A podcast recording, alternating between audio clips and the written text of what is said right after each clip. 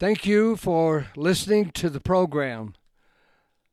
I'm sitting here trying to figure out how to say what the question is, but I want to read the answer to any, virtually any question of, you know what I mean. And they ask him, this is recorded Mark chapter 12 and Matthew 22, Master, great teacher, what is the greatest commandment in the law? Now, I think we'd say, well, anybody knows that answer. Love the Lord with all your heart, mind, soul, your neighbor as yourself. That's the great and first and second, whatever commandment, how you put it. And he said that. And there's two accounts of this one lawyer of that incident in Matthew and Mark, and they both go together like it's meant to be. But this man then said over here, "You've said truly, there is only one God, and to love him with all your heart and soul, your life and strength and mind, and to love your neighbor as yourself."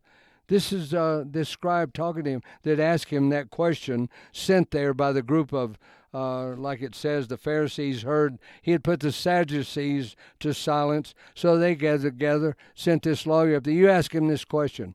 It was like just throwing a pass in football, you know, down the whole field, just hoping your man, his last gasp effort. But, Master, what's the greatest commandment? And then we'd all say, well, anybody knows. They were just, I don't know. You could catch somebody off guard and say that, and they, thou shalt not murder. Immediately, he would have lost all credibility. People would say, well, he's not the Messiah. He would never answer wrongly, because they knew the answer to that question. So I don't know. But this lawyer, then he says, you know, over here in Mark, it says, the scribe said to him, Master, you've spoken the truth. That's true. To love the Lord with all your heart is more than all the burnt offerings, all the lambs we could kill and sacrifice. To do and love the, that is the great commandment. And the Lord, he said in one recording, this is recorded in Luke 2, about this, but he said, hear, O Israel, the Lord our God is one Lord, and thou shalt love the Lord with all thy heart. In one place, I think they said the great commandment. He said, love the Lord with all your heart. And so to understand that commandment, that is the answer to any question that they had then or we have now as them as supposed to be believers and us, and we're supposed to be and say we are, and if you are, you are. But that's his, what do we do now, Lord?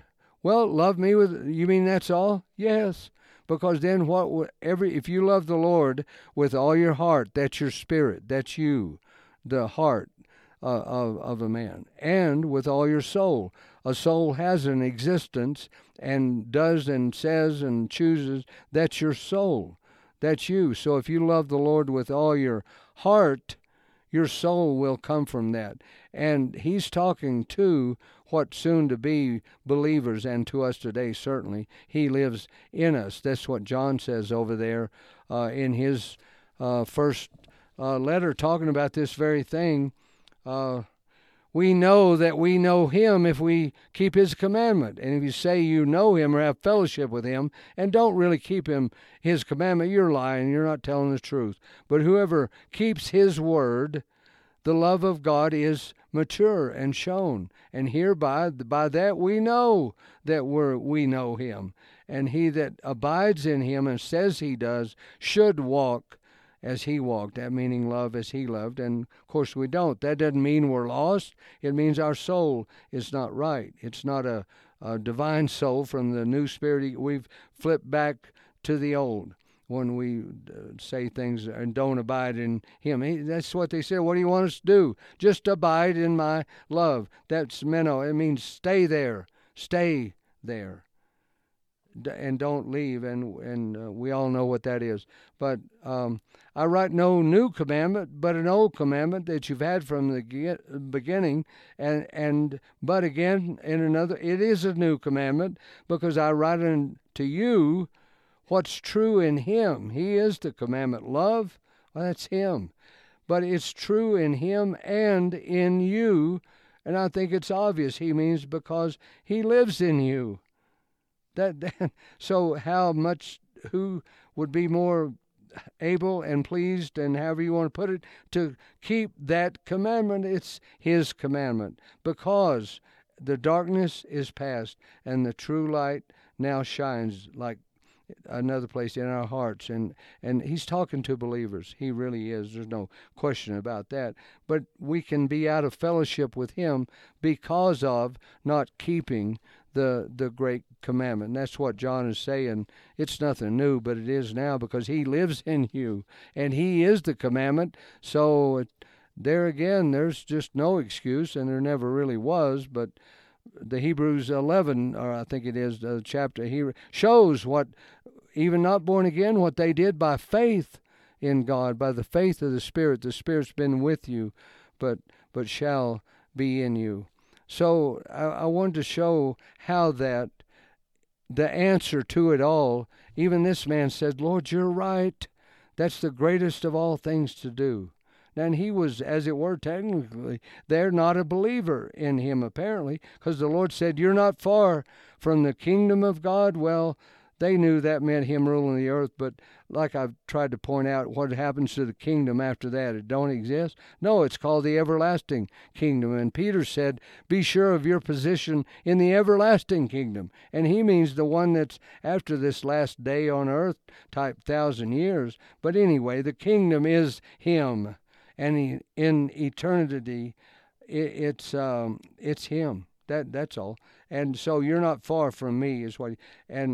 So I assume this man did believe because of his understanding here. But then that's the answer to. Another way to put it is, if you love the Lord with all your heart, you will love him with your soul. Everything you do and say, as it were, will be okay with him and right with him, not because you're you trying to keep a bunch of rules. It's who you are. You're being, by faith, the person he is in you. And yeah, that's all your mind, soul, and strength, and because your heart belongs.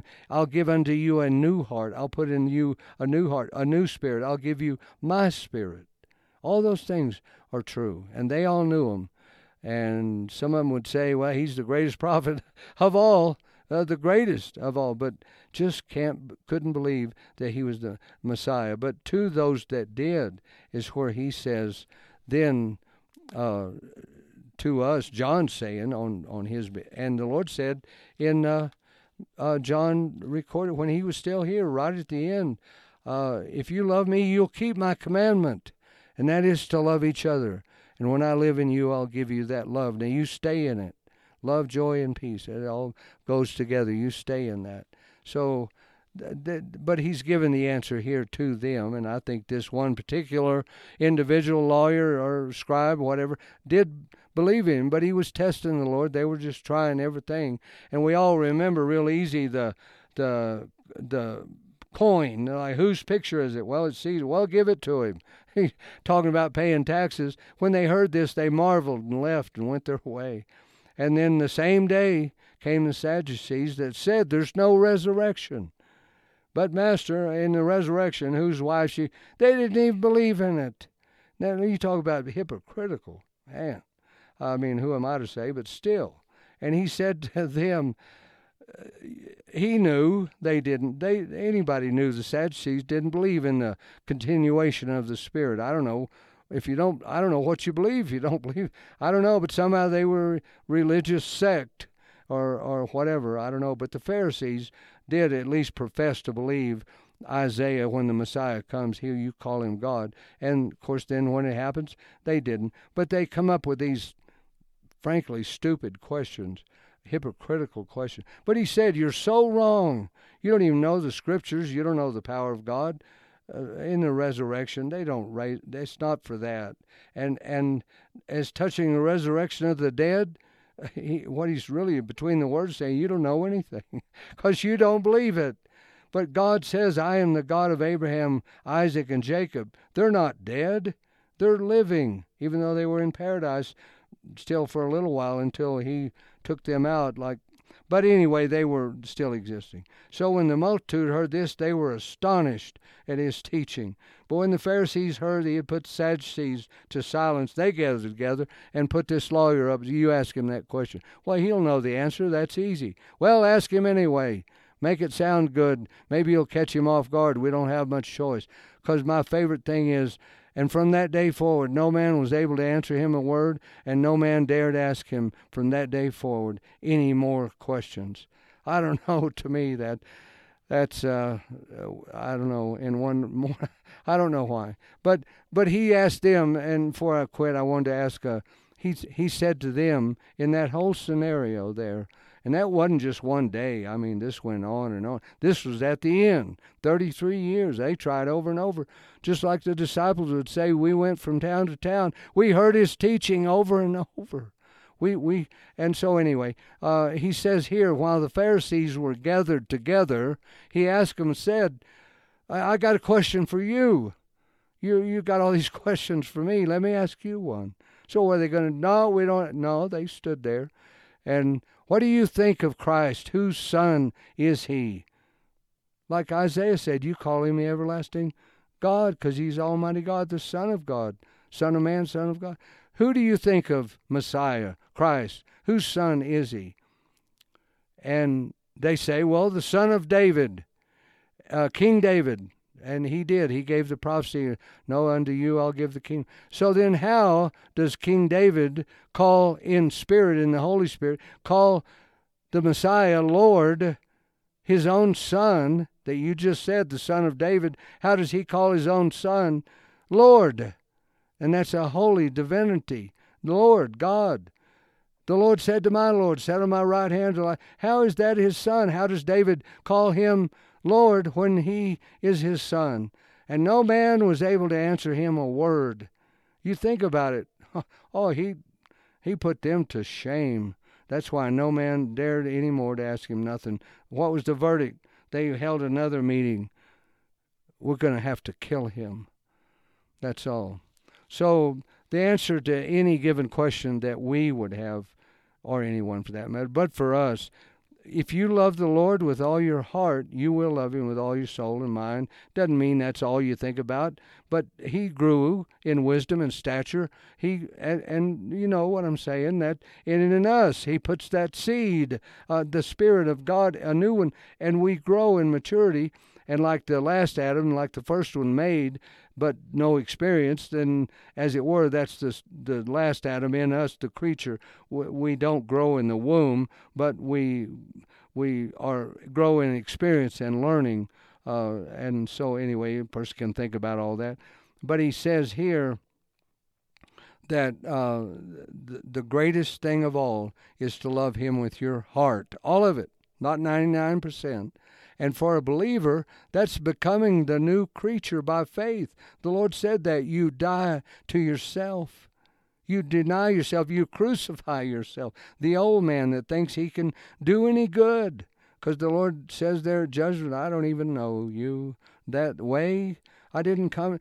He saved us. He lives in us. He told men that believed in him would have done anything and had done a lot of good works. Until I live in you, you're dead. That's what gives us life. That is salvation, in my opinion. It is not just forgiveness of sin, even though that happens, yeah. But what makes us live is like he said, because I live in that day, you'll live also. When I live, that's the promise of the Spirit. That's what they should have known, and some did know, that that's the answer. So for us today, it's the same answer that he gave there, and his question to us is kind of like he said another place, why do you call me Lord, Lord, and you don't do what I say? My brother and I were talking about that here very recently, and that was the one thing we both said absolutely was, the mystery is, how come we didn't have ears to hear back there? What was the deal there? Oh, I hear what you said, but I don't hear it. I see what you mean, but I don't see it. Now I hear you. Now I see. How is that? All of a sudden you have ears to hear exactly what he said. I want you to love me with all your heart all the time, No, that's not possible here. Even Paul said that. But with all your heart, yes, it is. It is possible. Through faith, you can die to the old nature you have. And I remember that day here only 7 or so years ago, he convicted me there for a few minutes at least until it came back and the struggle began. I could say it was me, but it wasn't me. I was free of that burden of unforgiveness, like he said, just towards one person, even when you have a right to do it. Even the heathen do that. They love, and don't love, and all, oh, you forgive me, I'll forgive you. Well, if you don't, I won't, and all that. They do that. What reward, he said, do you think you have? The reward, I can prove to myself, the reward is him. Given unto every man is a measure of the Spirit to profit from. Profit what? There is no other prophet. And in eternity, who we are, where we are in the body of Christ will mean everything. So that is the answer to anything. If you do that, what problem are you really going to have?